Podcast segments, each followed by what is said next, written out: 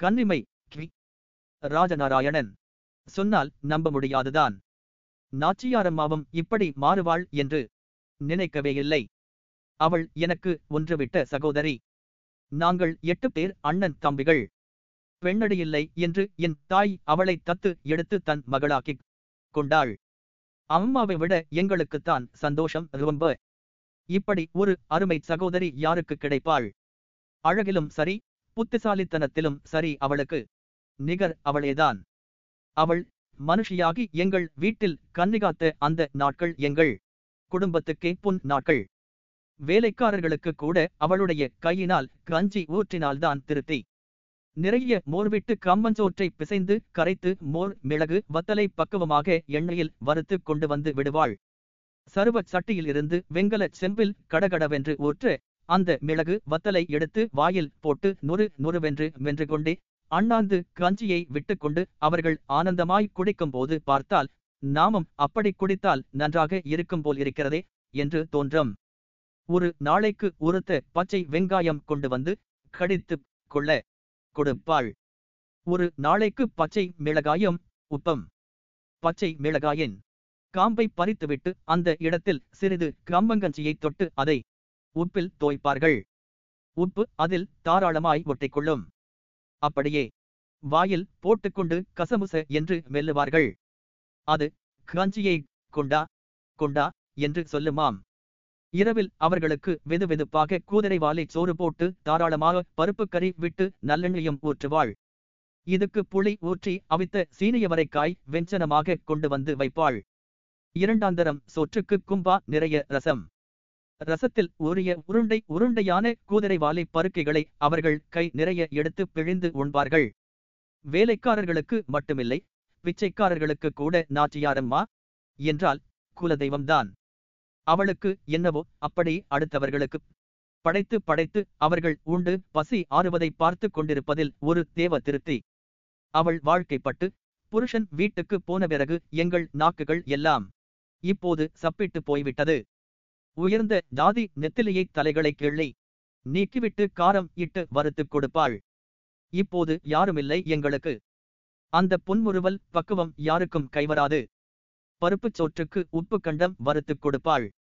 ரச சாதத்துக்கு முட்டை அவித்து காரமிட்டு கொடுப்பாள். திரண்ட கட்டி வெண்ணையை எடுத்து தின்ன கொடுப்பாள். அம்மாவுக்கு தெரியாமல். அவள் அப்பொழுது எங்கள் வீட்டில் இருந்தது வீடு நிறைந்திருந்தது. தீபம் போல் வீடு. நிறைவுளி விட்டு பிரகாசித்துக் கொண்டிருந்தாள். மார்கழி மாசம் பிறந்துவிட்டால் வீட்டினுள்ளும் தெருவாசல் முற்றத்திலும் தினமும் வகை வகையான கோலங்கள் போட்டு அழகுபடுத்துவாள். அதிகாலையில் எழுந்து நீராடி திவ்ய பிரபந்தம் பாடுவாள். இப்பொழுதும் பல திருப்பாவை பாடல்களை என்னால் வாராமல் ஒப்புவிக்க முடியும். சிறுவயசில் அவளால் பிரபந்த பாடல்களை பாடக் கேட்டு கேட்டு எங்கள் எல்லோருக்கும் அது மனப்பாடம் ஆகிவிட்டது. அப்பொழுது எங்கள் வீட்டில் மரத் திருவிளக்கு என்று ஒன்று இருந்தது. அது அவ்வளவும் மரத்தினாலேயே ஆனது. தச்சன் அதில் பல இடங்களில் உளிகளை பதித்து நேர்கோடுகளால் ஆன கோலங்களை போட்டிருந்தான். முன்காங்கட்டையின் வடிவத்தில் நிற்கும் பெரிதான பற்கள் இருக்கும். அதில் உயரத்துக்கு தகுந்தபடி ஏற்றவும் இறக்கவும் வசதியாக இருக்கும்படியாக த வடிவத்தில் ஒரு துளையிட்ட சக்கையில் சல்ல முத்து என்று சொல்லப்படும் மாட்டுச்சாண உருண்டையின் மீது மண் அகல்விளக்கு வைக்கப்பட்டு எரியும். சாணி உருண்டை தினமும் விளக்கு இடும் போதெல்லாம் மாற்றிவிட்டு புதிதாக வைக்கப்படும். அப்புறம் ஏகுஸ் மாதிரி ஒரு போர்வை பலகை கொண்டு இரவு வெகு நேரம் வரைக்கும் பெண்கள் புடைசூழ இவள் உறக்க ராகமிட்டு வாசிப்பாள். வாசித்துக் கொண்டே வரும்போது இவளும் மற்ற பெண்களும் கண்ணீர் விடுவார்கள். கண்ணீரை துடைத்துக் கொண்டே தொண்டை கம்மத் திரும்பவும் ராகமிட்டு வசனத்தை பாடுவாள். அவர்கள் கண்ணீர் விடுவதையும் மூக்கை சிந்துவதையும் நான் படுக்கையில் படுத்துக்கொண்டு பேசாமல் இந்த காட்சிகளையெல்லாம் பார்த்து கொண்டே இருப்பேன். அவள் வாசிப்பதை என் காதுகள் வாங்கிக் கொள்ளாது. என் கண்களை பார்க்கவும் செய்யும் கேட்கவும் செய்யும். விளக்கின் ஒளியில்தான் அவள் எவ்வளவு அழகாக பிரகாசிக்கிறாள். அழகுக்கும் விளக்கின் ஒளிக்கும் ஏதோ சம்பந்தம் இருக்கிறது. கரிக்கு உப்பை போல் அழகுக்கும். அதை ருசி கூட்டுகிறது போலும் விளக்கு. தானாக கண்கள் சோர்ந்து மூடிக்கொண்டுவிடும் அதிகாலையில் ரங்கையா வந்து என்னை எழுப்பினான். ராமர் லக்ஷ்மணர் சீதை மூவரும் எங்கள் தெருவின் முடிவில் உள்ள கிழக்காக பார்த்த ஒரு வீட்டிலிருந்து இறங்கி காட்டுக்குப் போகிறார்கள். பார்வதி அம்மன் கோயிலை தாண்டி பள்ளிக்கூடத்தையும் கடந்து கம்மாய்க்கரை வழியாக அந்த மூவரும் போகிறாள்.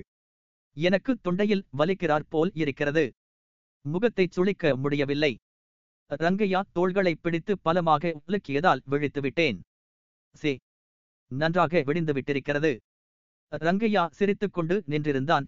கிளம்பு கிளம்பு என்று தரூர்படுத்தினான். நாச்சியாரம்மா செம்பு நிறைய தயிர் கொண்டு வந்து வைத்தாள். இருவரும் வயிறு முட்ட குடித்துவிட்டு கிளம்பினோம். ரங்கையா எங்கள் மச்சினன் வீட்டுக்கு மேல் வரப்போகும் மாப்பிள்ளை. நாச்சியாரம்மாவை இவனுக்குத்தான் கொடுக்க இருக்கிறோம். இவனும் நாச்சியாரம்மா பேரில் உயிரையே வைத்திருக்கிறான். அவளும் அப்படித்தான். புல்லையையும் மயிலை ஏயையும் பிடித்து ரங்கையா வண்டி போட்டான். அவை இரண்டும் எங்கள் தொழுவில் பிறந்தவை. ஒன்று இரண்டு இன்னொன்று நாலு பல்.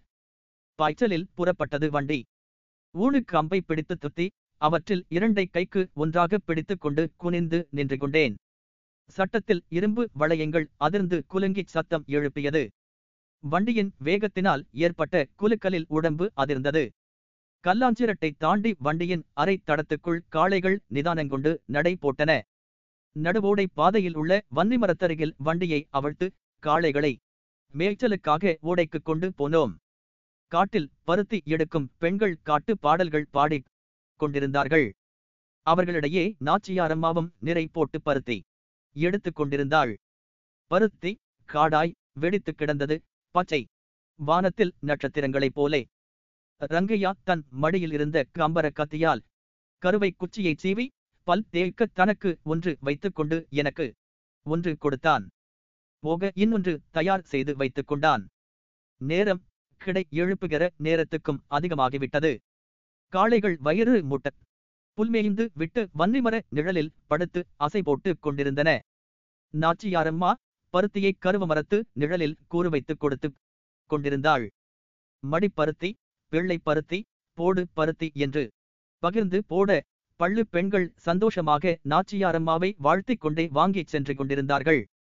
அவர்கள் எங்கள் வீட்டில் வேறு யார் வந்து கூறு வைத்து கொடுத்தாலும் ஒப்பமாட்டார்கள். நாச்சியாரம்மாதான் வேணும் அவர்களுக்கு. கிஸ்தான் தாட்டுக்களில் பகிர்ந்த பருத்தி அம்பாரத்தை பொதியா கட்டி வண்டியில் வாரம் ஏற்றிக்கொண்டு வீட்டுக்கு புறப்பட்டோம். பள்ளுப்பெண்கள் முன்கூட்டி புறப்பட்டு போய் விட்டார்கள்.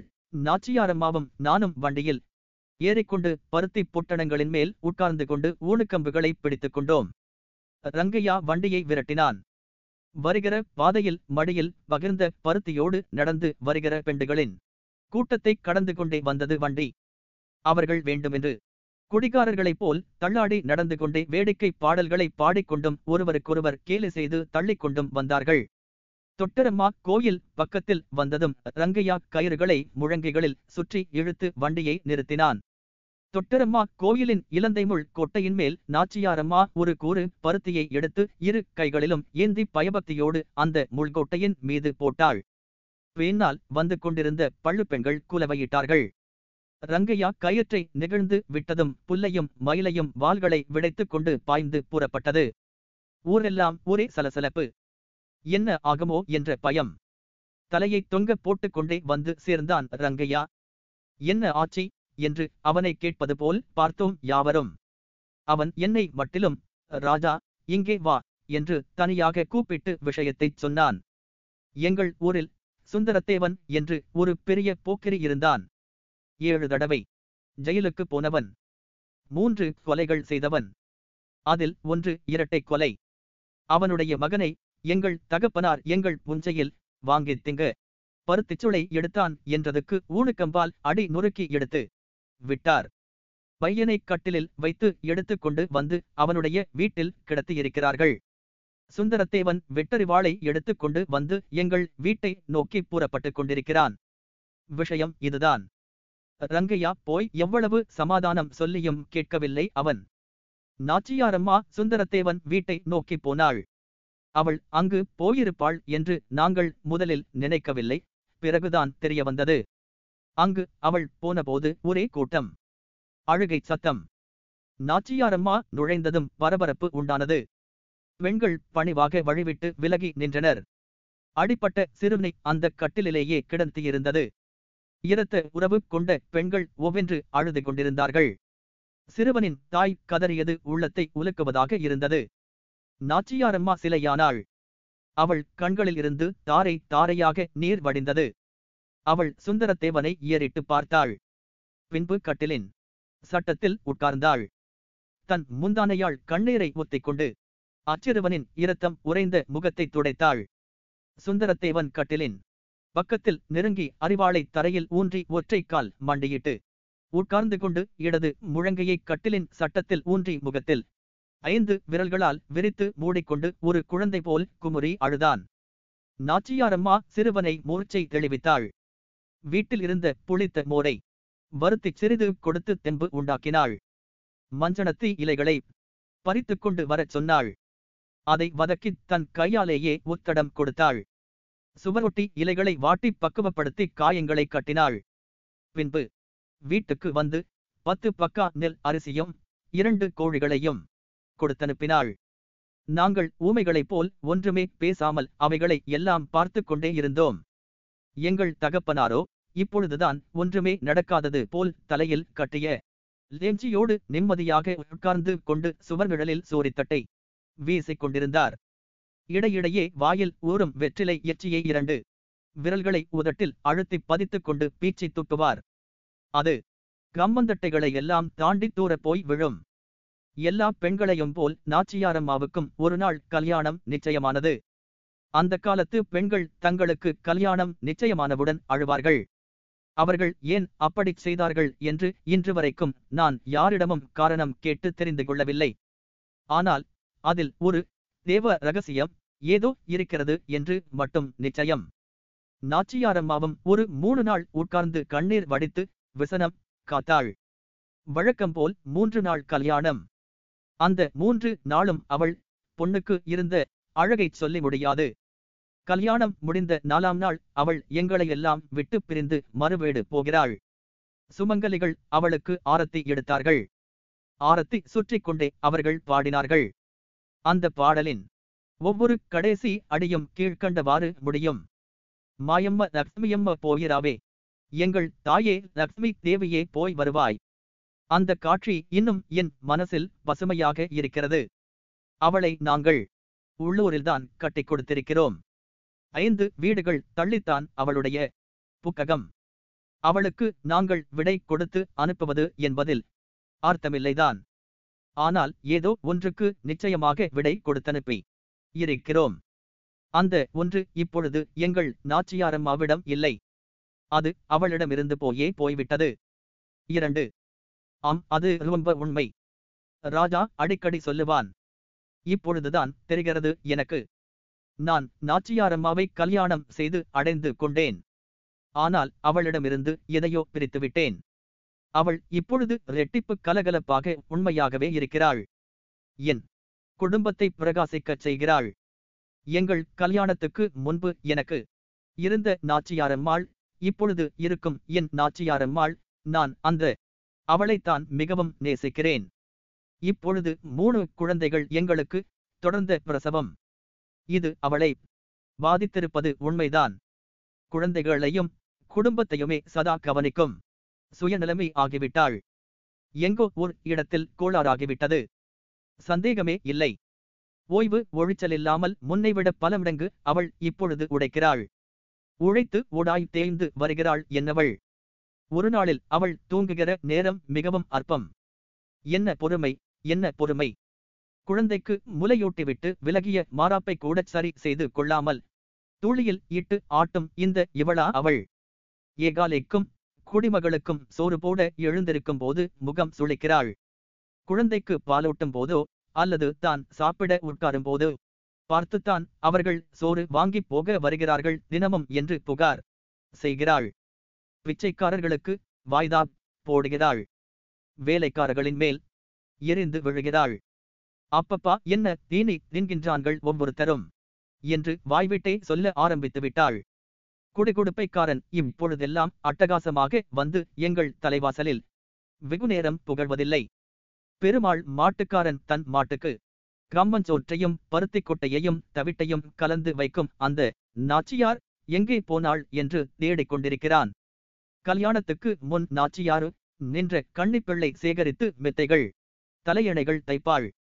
மெத்தை உரைகளிலும் தலையணை உரைகளிலும் பட்டு நூலால் வேலைப்பாடுகள் செய்வாள்.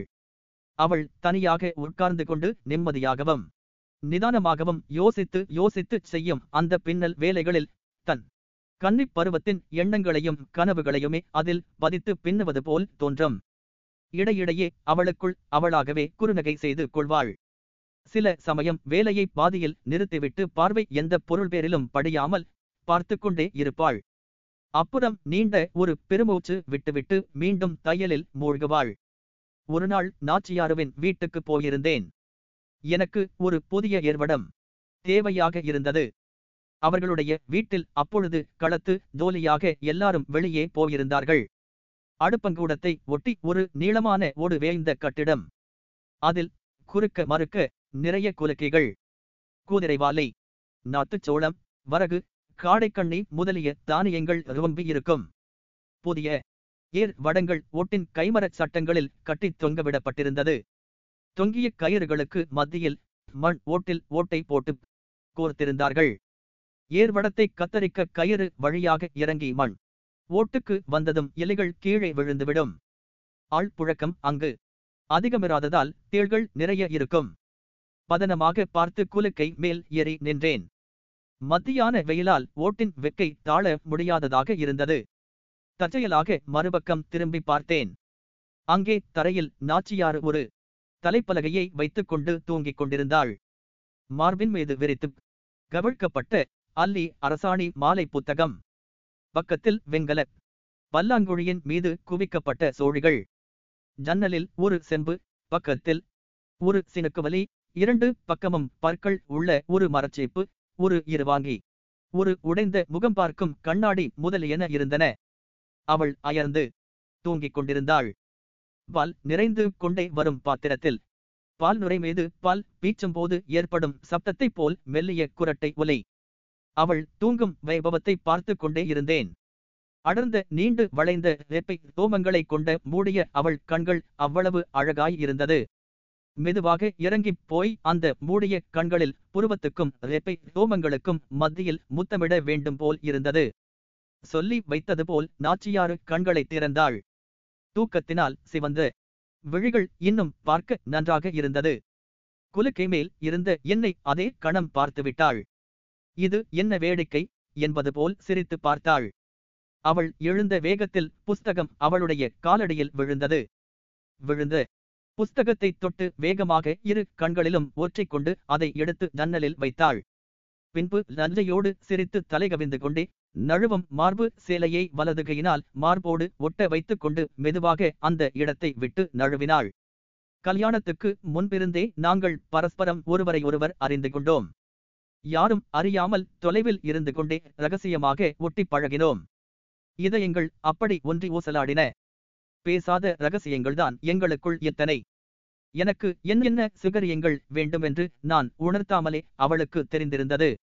ஆச்சரியப்படும்படி அவைகள் செய்து முடிக்கப்பட்டிருக்கும் அப்போது. ஒரு நாள் கோவில்பட்டியில் இருந்து ராத்திரி வந்தேன்.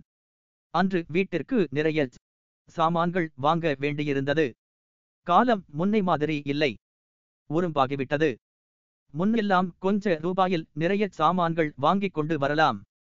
இப்போதோ நிறைய ரூபாய்கள் கொண்டு போய் கொஞ்ச சாமான்களையே வாங்க முடிகிறது. வந்ததும் வராததுமாய் சாமான்களை எல்லாம் வண்டியில் இருந்து இறக்கி வைத்துவிட்டு பணப்பையையும் கச்சாத்துகளையும் நாச்சியாருவிடம் கொடுத்துவிட்டு அப்படியே வந்து கட்டிலில் வீழ்ந்தேன். உடம்பெல்லாம் அடித்து போட்டது மாதிரி வலை. கண்கள் திவ்வென்று உஷ்ணத்தை கக்கிக் கொண்டிருந்தது. மண்டை பொறுத்தோடுகளில் ஆக்ரா இறக்கியது போல் தெரி கம்பளியை இழுத்து போர்த்திக் கொண்டேன். குழந்தைகள் அயர்ந்து தூங்கிக் கொண்டிருந்தன. அரிக்கன் லாம்பை சரியாக துடைத்து திரையை கத்தரித்து விடாததாலோ என்னவோ சுடர் பிறை வடிவில் எரிந்து கொண்டிருந்தது. சிம்னியில் புகைப்பிடிக்க ஆரம்பித்திருந்தது. அந்த வெளிச்சத்தில் அவள் கச்சாத்துக்களில் இருந்த தொகைகளை கூட்டிக் கொண்டும் மீதி பணத்தை எண்ணிக் கணக்கு பார்த்து கொண்டுமிருந்தாள் கணக்கில் ஒரு ஐந்து ரூபாய் சொச்சம் உதைத்தது. அந்த ரூபாய்க்கான கணக்கு என்ன? என்று என்னிடம் கேட்டாள். எல்லாத்தையும் எடுத்துவை. கணக்கு எங்கேயும் போய்விடாது. காலையில் பார்த்துக்கலாம். எல்லாம் ரோட் அவள் பிடிவாதமாக கணக்கு பார்த்து கொண்டிருந்தாள். எனக்கு கண்களை திறக்க முடியவில்லை. மூடிக்கொண்டே இருக்க வேண்டும் போல் இருந்தது. என்னுடைய நெற்றி ஒரு இதமான விரல்களின் ஒத்தடத்துக்கு எங்கியது மூக்கு மயிர் கருகும்படியான உஷ்ணக்காற்றை நான் வெளிவிட்டுக் கொண்டிருந்தேன். நல்ல உயர்ந்த காய்ச்சல். சூழ்நிலையின் பிரக்னை வட்டம் சுருங்கிக் கொண்டே வந்தது. சின்ன மெல்லிய சப்தங்கள் கூட கோரமாக கேட்டன. கண்களை திறந்து நாச்சியாறு என்ன செய்கிறாள்? என்று திரும்பி பார்த்தேன். அவள் ரூபாய் அணா பைசாவில் மூழ்கியிருந்தாள். குளிர்ந்த காற்று பட்டதால் கண்கள் நீரை நிறைத்தன. துடைத்துக் கொள்ள கையை எடுக்க இட்டமில்லை. அதை இமைகளாலேயே மூடி வெளியேற்றினேன். மீண்டும் நாச்சியாருவையே பார்த்தேன். அவளுடைய ரவிக்கையின் அவழ்க்கப்பட்ட முடிச்சு முடியப்படாமலே தொங்கின. கூந்தல் வாரிச் சேர்க்கப்படாததால் கற்றைகள் முன்முகத்தில் வந்து விழுந்து கிடந்தன. என்ன ஆனந்தமான சுகம். இந்த கண்களை மூடிக்கொண்டே இருப்பதினால் காணல் அலைகளைப் போல் என் உடம்பிலிருந்து மேல் நோக்கிச் செல்லும் உஷ் அலைகள் கண்ணால் பார்க்க முடியாமல் இருந்தாலும் தெரிந்தது. நான் எரிந்து கொண்டிருக்கும் ஒரு சிதைக்குள் படுத்திருப்பது போல் குளிருக்கு அடக்கமாக இருந்தது. உயர்ந்த காய்ச்சலின் போதை இடைவிடாது மீட்டப்படும் சுருதி போல் லயிப்பு மயமாக இருந்தது. இந்த ஆனந்தத்தில் பங்கு கொள்ள எனக்கு ஒரு துணை வேண்டும் போல் இருந்தது. அவள் எங்கே? அவள்தான் என் அருமை நாச்சியாறு நாச்சியாறு என் பிரியே நீ எங்கிருக்கிறாய்? நன்றி தீபம்.